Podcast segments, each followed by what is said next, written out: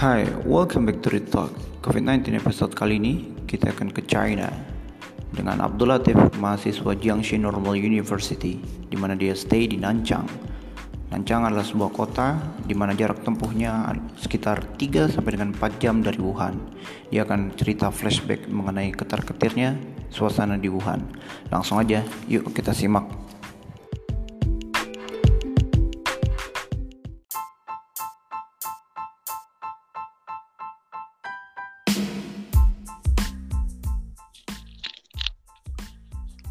Halo, assalamualaikum. Abdul Latif Chan. Gimana kabar sehat? Alhamdulillah sehat. By the way, alhamdulillah, alhamdulillah sehat. By the way, kenapa namanya ditambahin Chan sekarang?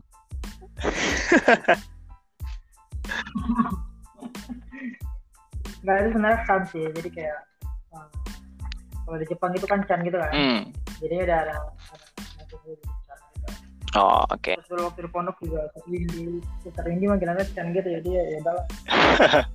Oke, oke. Eh, sebelumnya welcome to my podcast Read Talk eh, COVID-19 edisi China. Nah, eh, kali ini teman-teman gue bersama Abdul Latif Chan yang sekarang kuliah juga di Cina sebenarnya semester akhir lagi skripsian. Tapi lebih afdol kalau dia yang kenalin diri deh. Tif, kenalin diri Tif. Uh, Assalamualaikum warahmatullahi wabarakatuh. Waalaikumsalam. Perkenalkan nama saya Perkenalkan nama saya Muhammad Abdul Latif Khan. Uh, sekarang lagi belajar di China, tepatnya di Nanchang. Um, kalau misalkan kita bilang Wuhan ya kemarin masalah COVID-19 ini ya sekitar 3 sampai 4 jam lah kalau dari kota Ana ke ke Wuhan tersebut. Berapa? Dan sekarang 3 sampai 4 jam. 3 sampai 4 jam. Oke. 3 sampai Lumayan. Ini nama gelis aja apa ya? Gimana? Ah, nama gelis aja nggak apa kan? berat sih sebenarnya udah bukan ustadz lagi kalau ente manggil anak ustadz kan manggil ente ustadz juga seharusnya enggak kak Eh, Ah, jadi apa nih? Berarti- lah ya. ya bebas bebas berarti sekarang posisi ente di Oh, anak sekarang lagi di rumah di Riau. Karena kebetulan eh, sebelum COVID-19 yang merebak ke Jakarta sendiri, itu anak udah balik dari Cina ya. Oh, oke berarti memang eh, bulan apa tuh kalau boleh tahu ente baliknya Oh, anak balik bulan Januari tanggal 28 dari Nanchang. oke itu kalau nggak salah lagi puncak-puncaknya di Wuhan ya Eh, kalau bisa dibilang sih eh, bisa dibilang iya puncak-puncaknya, tapi Hmm. sebelum Ana balik itu jadi Ana udah dengar ada istilah lockdown di kota Ana Mm-mm. makanya sebelum di lockdown makanya Ana balik. Karena takut eh, nggak bisa ke mana-mana. takut ya nggak bisa ke mana-mana. Oke, berarti teman-teman sekarang kita lebih ke flashback karena memang kalau bicara tentang China sekarang di Wuhan sendiri udah masa-masanya udah udah hampir stabil gitu kan udah menurun banget tingkat yang suspek dan udah berhasil. Nah, nah, sekarang kita sebenarnya penasaran gimana sih awal mula eh, COVID-19 itu dan kira-kira kabar apa aja ini yang ente dengar karena kan kebetulan tadi posisi Nancang itu deket tuh 3 sampai 4 jam dari Wuhan. Boleh dong Tif ceritain tentang perkembangan di sana. jadi sebelumnya eh, ini flashback ya bukan Ya. bukan Ana yang jadi pengalaman yang di sana aja berarti Oke. jadi singkat Ana itu eh Ana terakhir terakhir ujian akhir semester itu tanggal 30 sama 31 31 Desember itu udah terakhir. Nah waktu itu belum ada isu yang bagaimana banget gitu. Kayak nggak terlalu dipublis banget kali ya. Mm-mm. Jadi eh, jadi emang nggak nggak nggak terlalu ini banget lah, nggak terlalu nggak terlalu panik atau gimana gitu kayak oh ya udah mungkin masih dikit kan soalnya ya mungkin Hmm. oh ya ada mungkin di Wuhan aja gitu nggak tahunya eh, mungkin itu pertengahan Januari ya baru-baru di mana sekolah Ana bilang eh, gini eh, gimana? Terus Ana bilang waktu itu Ana lagi di kampus mana? Eh, waktu itu tuh jadi dia setelah, setelah dia tahu di kampus mana dia nyuruh Ana balik ke kampus sana karena dia bilang ini virusnya udah makin apa, melebar gitu. Mm-mm. jadi takutnya kalau lain sana kena kan jadi rumet kan jadi ribet gitu. Ya, jadi waktu oke. itu anak sudah balik ke kampus sana itu mungkin sekitar Januari ya anak lupa tepatnya tanggal berapa ah. itu himbauan dari himbauan dari itu dari kampus oh dari kampus Eh, KBRI sendiri jadi sebelum itu kayak kalau KBRI sendiri eh, kita dengan KBRI rada jauh ya karena kan KBRI kan Oh. di Beijing. jadi kalau kita Mm-mm. eh, dipisah lagi menjadi ada KJRI-nya gitu Hmm, hmm, hmm, hmm. Nah, kalau karena itu KJRI-nya masuk- masuknya ke KJRI Shanghai. oh Nah, Shanghai Waktu itu belum ada yang ya, jadi belum ada yang kalau dari itu belum ada yang surat apa mandat ya apa sih ngomongnya? Ya, surat pemberitahuan gitu. Ah, edaran ya surat edaran Ah. Ya, surat edaran kayak gitu belum ada pemberitahuan yang terlalu gimana gitu. Nah setelah itu surat edaran setahu setelah anak balik sih Ana baru ada dapat surat edaran kayak gitu bahwasannya kalau misalkan mahasiswa-mahasiswa Indo ataupun orang-orang yang kerja di Cina orang Indo yang kerja di Cina disarankan untuk balik karena melihat situasi yang semakin memburuk itu begitu Oke oke oke. Tapi waktu ente masih di sana ada nggak sih beberapa orang nancang yang kena gitu yang memang udah ke- suspek positif corona COVID-19 itu? waktu benar sebelum Ana pulang tanggal 28 itu eh, Ana lihat di ada ini ada situs Hangzhou Expert kalau nggak salah Ana itu. Eh, di Nancangnya sendiri emang sudah ada tapi itu masuk sekitaran 30-an orang. Dan itu Ana nggak ada ada eh, nggak ada yang kenal itu pun maksudnya itu 30 sekian orang itu memang eh, asli penduduk Cina-nya. Penduduk Oh, jadi memang- domisili di gitu. Oke, untuk Indonesia orang Indonesia sendiri apa ada info kena apa enggak? Oh, sampai saat ini anak dengar sih nggak ada. Tapi yang kemarin dipulangkan di Wuhan itu yang anak-anak Wuhan Mm-mm, setelah di lockdown kan mereka dijemput. Mm-mm. yang dijemput sama TNI Angkatan Udara itu Iya, iya, katanya ada tiga orang yang nggak lulus tes kesehatan jadi mereka masih stay di Wuhan nah itu Oh. kelanjutan ceritanya nah nggak dapat kabar Oh, I see. Ya ya ya ya ya. Ya, memang- di apa di karantina di Natuna ya Iya di Natuna dan beberapa memang ada yang udah Ya. selamat kan yang video klarifikasi yang dari Aceh dan lain sebagainya. Gitu. Banget. Jadi gitu. Eh, terus ini tip kan pas waktu lagi tinggi-tingginya istilah kata info COVID-19 di Cina itu ada yang tiba-tiba jalan langsung istilah kata langsung jatuh. Itu kayak gitu-gitu bener emang. Terus juga apa namanya kayak pemerintahan Cina itu telat termasuk yang telat dalam menghadapi itu sehingga eh, penularannya cepat ke mana-mana. Itu kayak gitu bener nggak sih tip?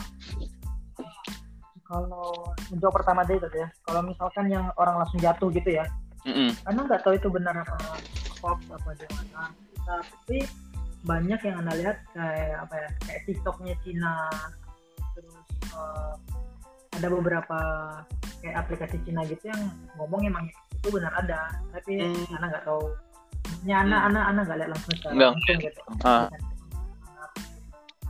itu yang pertama ya yang kedua Hmm. tadi gimana tuh pertanyaannya eh, apa namanya pemerintah pemerintah Cina waktu tinggi tingginya itu dia Oh. termasuk yang telat atau yang gimana? nggak bisa dibilang telat juga sih Mas. soalnya Hmm. gini itu kan merebaknya sebelum Imlek tuh Iya? Hmm. sebelum tahun baru Cina kan jadi Hmm. jadi tradisi di Cina sana kalau misalkan Imlek mereka itu kayak kita Idul Fitri gitu deh atau apa Idul Adha wajib pulang gitu ke kampung halaman Hmm. lihat orang tua kumpul sama keluarga Mhm. Jadi mungkin itu udah ada eh, di, di Wuhan itu sendiri ada sekitar 500 ribu orang ya. Asal Mm. anak kurang tahu tepatnya berapa. Itu ada sekitar gitu orang dan itu kayak kita bilangnya kayak Jakarta deh. Kalau di Jakarta sendiri kan bukan orang asli penduduk Jakarta kan yang tinggal di sana banyak orang pendatang gitu kan. Ya, betul betul. Nah, jadi sebelum Imlek itu udah ada flashback. Lah, kan kita nggak tahu tuh masih dikit kan. Lah, setelah Mhm. kejadian flashback itu, lah mereka Imlek itu mereka di rumah bareng keluarga. Nah, waktu bareng keluarga itu makanya cepat penularannya. Oke, karena oke, karena di oke. sana orang-orang sana udah udah pulang kampung gitu istilahnya ya. Udah pulang ke Mhm. kampung masing-masing, udah kumpul sama keluarga. Kita nggak tahu kan. Karena Mhm. sementara penduduk Cina aja itu ada eh, 14 juta orang ya. Iya, terbesar kan. Terbanyak. Terbesar, heeh. penduduk yang terbesar, kota eh, negara juga terbesar. Iya, betul betul. wajar kalau bisa sampai angka segitu.